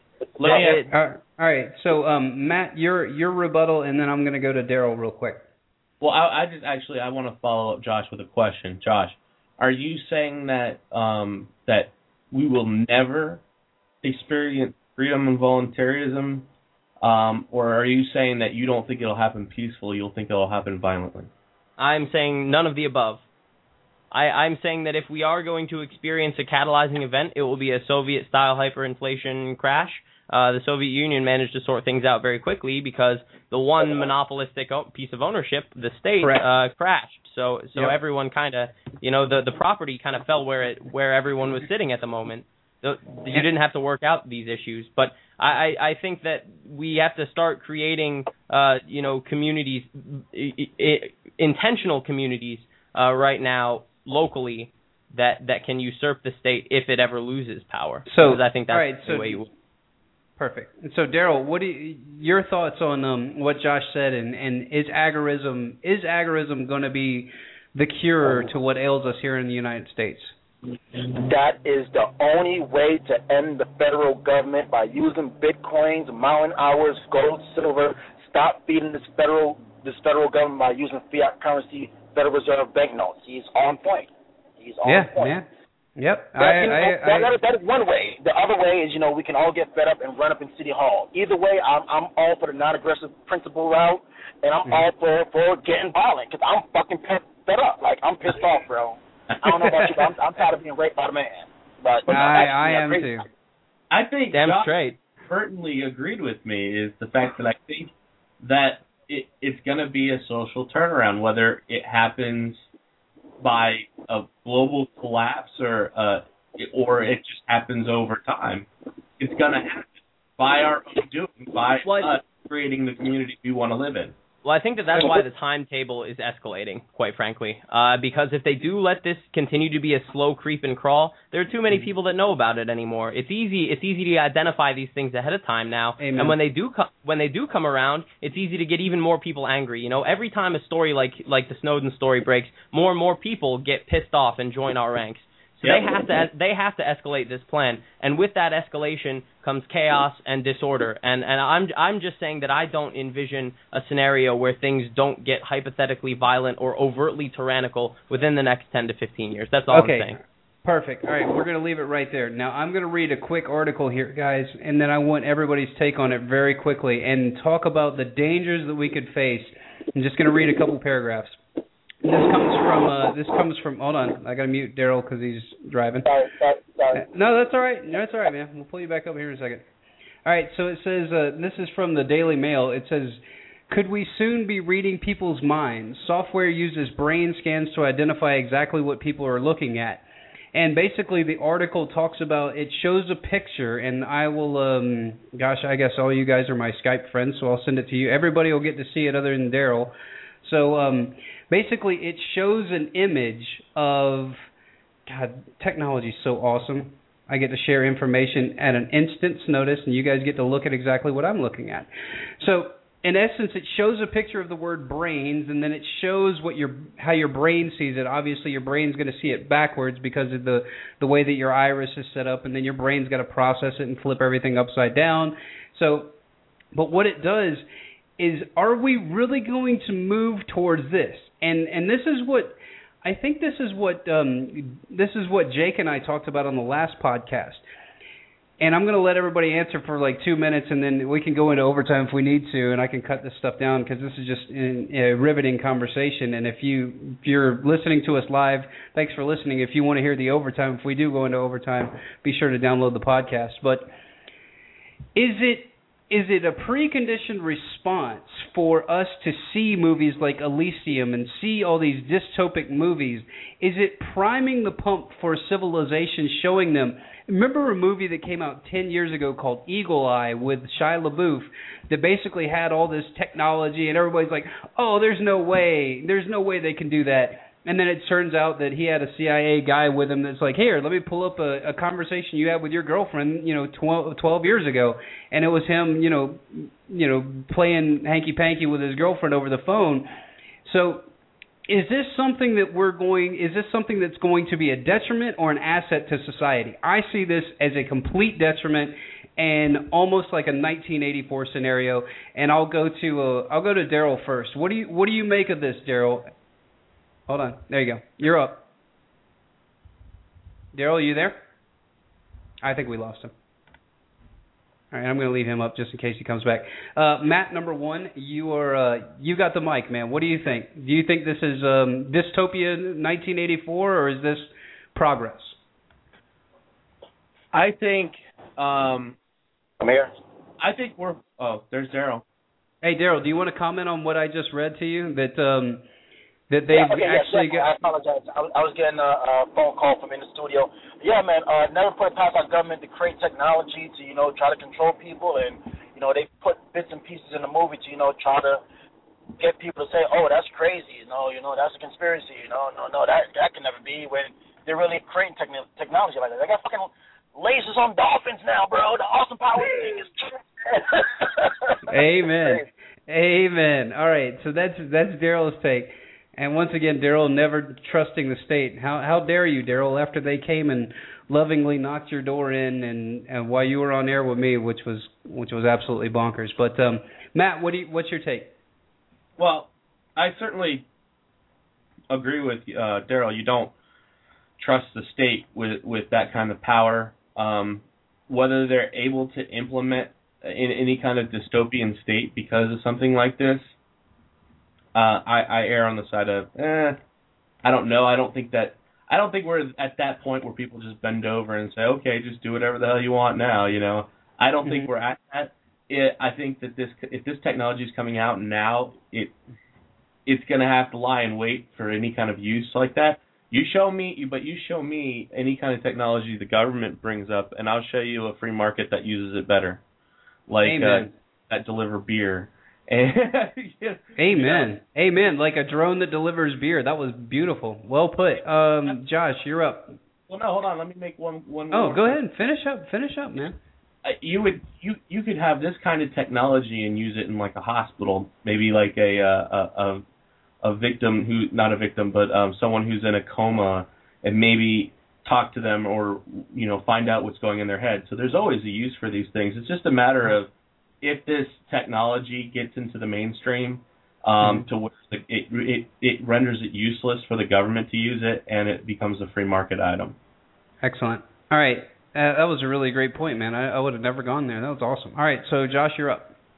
I mean, obviously, I view all of this as absolute predictive programming, and I certainly agree with Matt's analysis as well. I think, I actually got drugged to see Elysium the other day, and it's a very... kind of scary future that they envision for us, to say the least. But I think that one of my favorite examples of predictive programming in movies is Minority Report, because I think it's such an apt example in that many of the technologies have already come to fruition.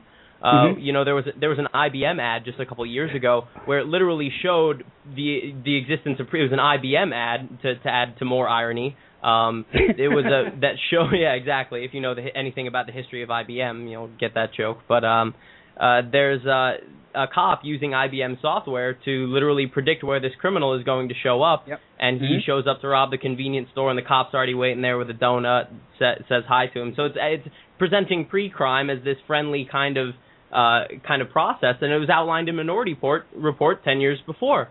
But I think an even more apt point on Minority Report, or pragmatic point, I guess, to make, is that Steven Spielberg actually did network in 1999 with 15 experts. It was a panel. I forget the exact name of it, but it was a bunch of CEOs and engineers from technology companies. I believe there were some military consultants there as well. And he sat down with essentially 15 of the greatest minds in the world, some of them from the military, and he said, tell me what the world will look like in 2054.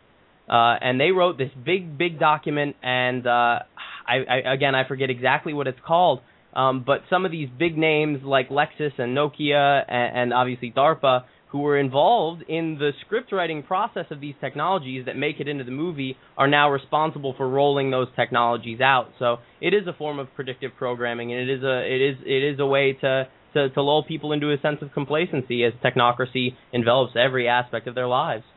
Amen. So my whole point on this, and then we're going to end the show. Thank you, everybody, for for calling in and weighing in with your comments. But my thing is, I see this as a trend towards the completely open society. Whether that's going to be a detriment to society or whether it's going to be a benefit, there's not going to be any more secrets anymore. There's going to be too much technology. We're going to have too much access to information. And you're not going to be able to cheat on your wife anymore. I'm sorry, people. You're not going to be able to do anything else like that. That's where society might trend. But we have to make sure that the right people are driving the bus and not the globalist scumbags that are driving the bus right now. So thanks, everybody, for listening. Tune in next Tuesday, 9 until 11. Thanks to my guests, Josh, Thanks to Matt, number one, and number two. And as always, thanks to my boy Daryl Young from Adam vs. the Man. Once again, get a friend, get informed, and get involved, everybody. And we're about to go into extra time if you guys want to do it. You guys want to do extra time? I'm always down. Matt, you down? Yeah, I can do a little while. I have homework to get to, but yeah, I can do a little. Yeah. All right, let's do 5 minutes. Let's see if well, I mean, we could. Everybody will get your. Everybody will get their piece. Let me see if Daryl's there. I'm still spinning on him right here. Yeah, unmute my guy. Ah, come on, man. All right, so let's get into that. Daryl, what do you think that could be a possibility is for us to move to a completely transparent society? Dude, anything is possible nowadays, bro. That's the scary part. Yeah, it's either good or evil, and I hate to make it in terms of just third grade grammar, but that is really what it is. You can either use this to empower society, or you can use it to destroy society. So another conspiracy is mercenary candidates. They don't ever exist. Yeah, conspiracy theorists. Do what now? What was this? Mercenary candidates. They don't exist. Sleeper agents. Oh, they're just no! You never fund people like Barack Obama and get them in there to absolutely wipe their ass with the Constitution and then talk about how he's this great constitutional scholar. I mean, what a joke. All right, but Matt, he's a great father figure. Yeah, and his dog gets to ride around on its own helicopter. But you can't go visit the White House, everybody. It's closed off. Forget it.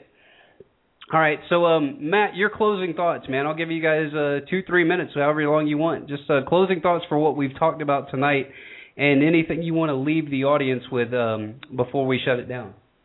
Well, my thoughts are is regardless of which direction we're heading in, God forbid it's the one we don't want, the best advice I can give to anybody is continue to live free now.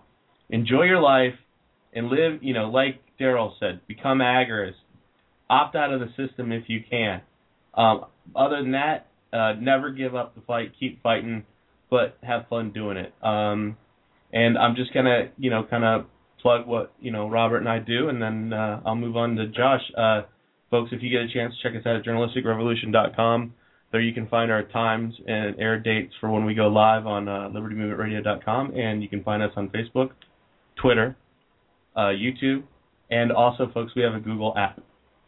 Yep, and they do have some really, really fun shows to listen to, guys, and I sometimes will pop in there and add my 2 cents, and Trip Pugh will pop in and add his 2 cents, but you guys do great work over there, man. I can't express enough what you guys do, and I can't express my gratitude enough for what Daryl does up there with Adam versus the Man, basically keeping the entire ship afloat. I know a little bit of the inside baseball, and Daryl is basically running around with a bunch of gum and, baling wire, as they say here in Georgia, bubble gum and baling wire, and just keeping the ship afloat. So we salute you, man. It's incredible work you're doing up there. So, Josh, you got the floor, man. Go ahead and wrap it up. Oh, man. I guess final point, I would just like everyone to really actively work to wake people in your local community up to what's going on and network with already aware people, because the Internet is an awesome tool and you should use it while it exists. But we have to remember that not only the Internet, but Tor is based on foundations from ARPANET, is based on foundations from major universities, Rockefeller Institute funding, and the Navy. So don't assume that these technologies will be around forever. The best way to really get in touch with people is still talking to them face-to-face, getting to know them, exchanging goods and services with them, and just being active. My website is www.cerebralindustrialcomplex.com. It actually hasn't been updated in a while, and I'm kind of in a bit of a transitional phase. But while if you do go there, you can find a podcast that has currently over 15 hours, I believe, of essentially a practical roadmap for reality as opposed to unreality. So I would suggest that people check it out if they want a really in-depth analysis of some of the situations that we've been talking about tonight. Hey, Josh, do Do you want to announce tonight what possibly might be coming down the pipe for you? Oh, sure thing. I think that a lot of this transitional phase is about kind of incorporating my efforts directly into what Journalistic Revolution is doing, kind of inadvertently joining the crew over there. And I'm actually in pre-production right now for a documentary series that's actually going to be interviewing whistleblowers and people I think are important throughout essentially America. And driving around and flying around and getting the stories that the mainstream media refuses to package for you and presenting them in a professional, high production quality way where, you know, you could show it to your crotchety old uncle and pay attention. I don't know. At least that's my intention. Daryl, what do you want to leave the audience with, man? I know you work. You only work like 2 hours a day. You're just cruising, man. No, by the way, that's how much you, that's how much you sleep. Sleep lately, thinking to my that's what I meant. That's how much you sleep. I'm sorry. But yeah, man, it's your boy Ron Paul. As I always say, your favorite freedom fighter, thugging it everywhere. Adam vs. the Man, Adam Kokesh, manager, current host of the show since he's throwing the can in a cage, however you wish to phrase it. AdamVersusTheMan.com is the official website. Go to AdamVersusTheMan.com/invest if you wish to donate to his commissary or to keep his operation going. That's it, bro. It's your boy. We're not cattle. That's it, man. You know, don't treat us like cattle. We're not your bitch. That's right. That is it, man. And for all of you that can, and for all of you that have the time, and I don't want to hear that you don't have time, if you've ever followed any of Adam's work, do what I started to do today, and that's write the guy a letter. Send him some information. The guy's stuck in solitary. Write him a letter. Tell him you want to give him a nice, you know, big government hug when he gets out, and you know, just try to give the guy some spirits, lift his spirits up. I know Daryl said he saw him and he was in good spirits, but that's got to be hell on earth, man, to be isolated from everybody else and having to do this all because he was trying to do something to preserve our rights for all of us. So. That's my 2 cents at the end of the show. Thanks everybody for joining. Thank you guys for chiming in and weighing in on all the topics we talked about. And once again, get a friend, get informed, and get involved, everybody. And follow me on Twitter. We Are Not Cattle, #1. You can go to my YouTube channel. We Are Not Cattle TV. If you want to see what it takes to be an activist or what it takes to be involved, watch my little banner wave video. All you got to do is get you about $15 worth of material from Office Depot, Office Max, or your local Staples or whatever. Or if you have a local, shop that does printing signs or whatever, go support them as well. And just get a marker and stand out and wave it around and try to wake some people up. So get a friend, get informed, and get involved. Say what? So like a crazy activist. Got to get started somewhere. Yeah, because we're all crazy. We're crazy like a fox, and we're crazy for liberty, everybody. That's it. That's it for the show. Get a friend, get informed, and get involved, everybody. Peace, love, and liberty. You deserve your freedom.